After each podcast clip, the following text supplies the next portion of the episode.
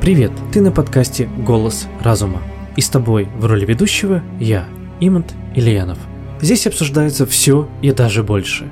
А в данном выпуске я хочу объяснить, в чем разница между двумя, на первый взгляд, одинаковыми понятиями – фашизм и нацизм, так как в наше время навешивают ярлыки направо и налево, без каких-либо разъяснений.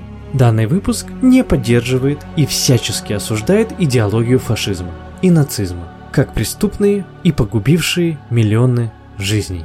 Приятного вам прослушивания. В чем отличие фашизма и нацизма? Термин «фашизм» еще со времен Второй мировой войны стал ассоциироваться с Третьим Рейхом. Однако в этом государстве идеологией был национал-социализм. Несмотря на некоторые сходства между двумя идеологиями, следует понимать, чем фашизм отличается от нацизма. Особенности двух идеологий. Эти две тоталитарные идеологии тесно соприкасались и оказали друг на друга некоторое влияние. Общие черты. Шовинизм, тоталитаризм, вождизм, однопартийная система, высокая роль карательных органов, отсутствие плюрализма мнений в политике. Первым отличием нацизма от фашизма можно считать элементы псевдонаучного антисемитизма и расизма. Для фашистов не характерна цель построения государства на обширных территориях с государством арийской расы, евангическим учением и сохранением чистоты крови. Как показал опыт Португалии, при премьер-министре Салазаре фашистская идеология иногда способствует развитию колоний с негритянским населением. Вторым отличием является отношение государства. Нацисты рассматривали его как один из этапов строительства идеального общества. Лидер итальянских фашистов Бенито Муссолини мыслил иначе. В 1927 году он провозгласил принципы «все для государства, ничего вне государства» ничего против государства. Фашисты и нацисты по-разному смотрят на национальный вопрос. В фашизме понятие раса относится к чувствам, а не к реальности. В нацизме расовый вопрос является одним из ключевых. Его не было заметно у таких фашистских режимов, как франкистский в Испании и пиночетовский в Чили. Тем более, последнюю страну населяют метисы – креолы и различные мигранты из Европы. Для итальянских фашистов до конца 1930-х не был характерен и антисемитизм. Даже в национальной фашистской партии было немало евреев, как и в руководстве страной. Среди них следует отметить Фульвио Сувич, министр иностранных дел с 1932 по 1936 год, Маргарита Сарфати, биограф и любовница Бенито Муссолини. Гвидо Юнг, министр финансов с 1932 по 1935 годы. Для нацистов Третьего Рейха была характерна ненависть к цыганскому национальному меньшинству. Представители этого народа уничтожали, в первую очередь, как и евреев. В Италии при Муссолини преследований цыган не было до конца 1930-х. В своей расовой доктрине нацисты одну из самых низких позиций отвели славянам, особенно восточным. Фашисты же, наоборот, стремились восстановить некий аналог Римской империи с включением в ее состав части югославских земель. Разница фашизма и нацизма заметна в отношении к религии. В фашистских режимах отношение к ней было положительное. Религией, как правило, был католицизм. В этом сходство режима Муссолини в Италии, Франко в Испании, Салазара в Португалии и некоторых диктаторов Латинской Америки. В 1920-е годы влияние католической церкви на итальянское общество только выросло, а оскорбление Папы Римского – было включено в состав уголовных преступлений. Нацизм порицал религию в некоторых документах.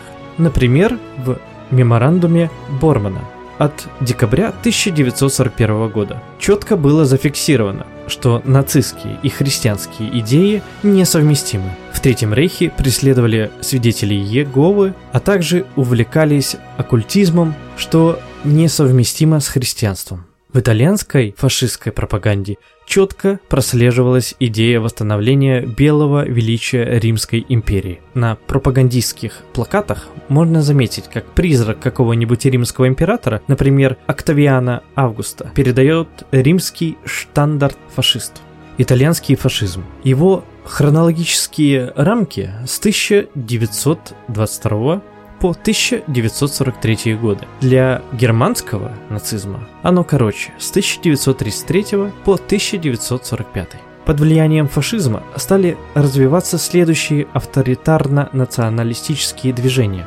Пиранизм в Аргентине, интегрализм в Бразилии, усташи в Хорватии, астрофашизм в Австрии, Железная гвардия в Румынии, фалангизм в Испании – Основатель фашизма Бенито Муссолини в 1919 был исключен из социалистической партии и создал Союз борьбы. Часть его программы повторяла идеи социалистов.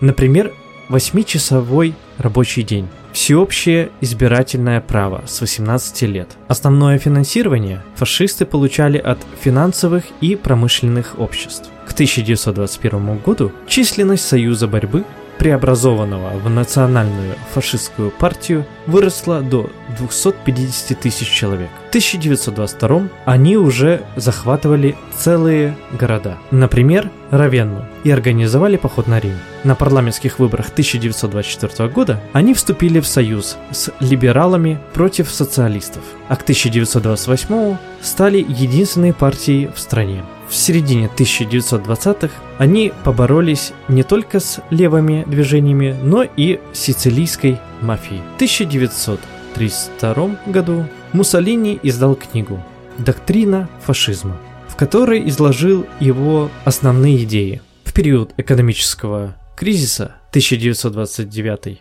по 1933 год он взял курс на централизацию экономики – а с 1935 года на автаркию и милитаризацию. С 1935 по 1936 провел военную кампанию против, вероятно, самого слабого из всех возможных противников – Эфиопию, которую смог завоевать на 5 лет. А под конец давайте резюмируем. В нацизм входит нация первично, а государство – это всего лишь средство ее сохранения. От него можно отказаться – расовая теория и антисемитизм, государственно-монополистический капитализм, гонения на верующих и атеистов, оккультизм, элементы язычества. У фашистов же. Государство создает нацию, в целом все в государстве и ничего против него. Расовые теории и все вот в этом духе полностью отсутствуют. Следующее. Корпоративизм. И последнее – поддержка традиционной религии, как правило, католичество.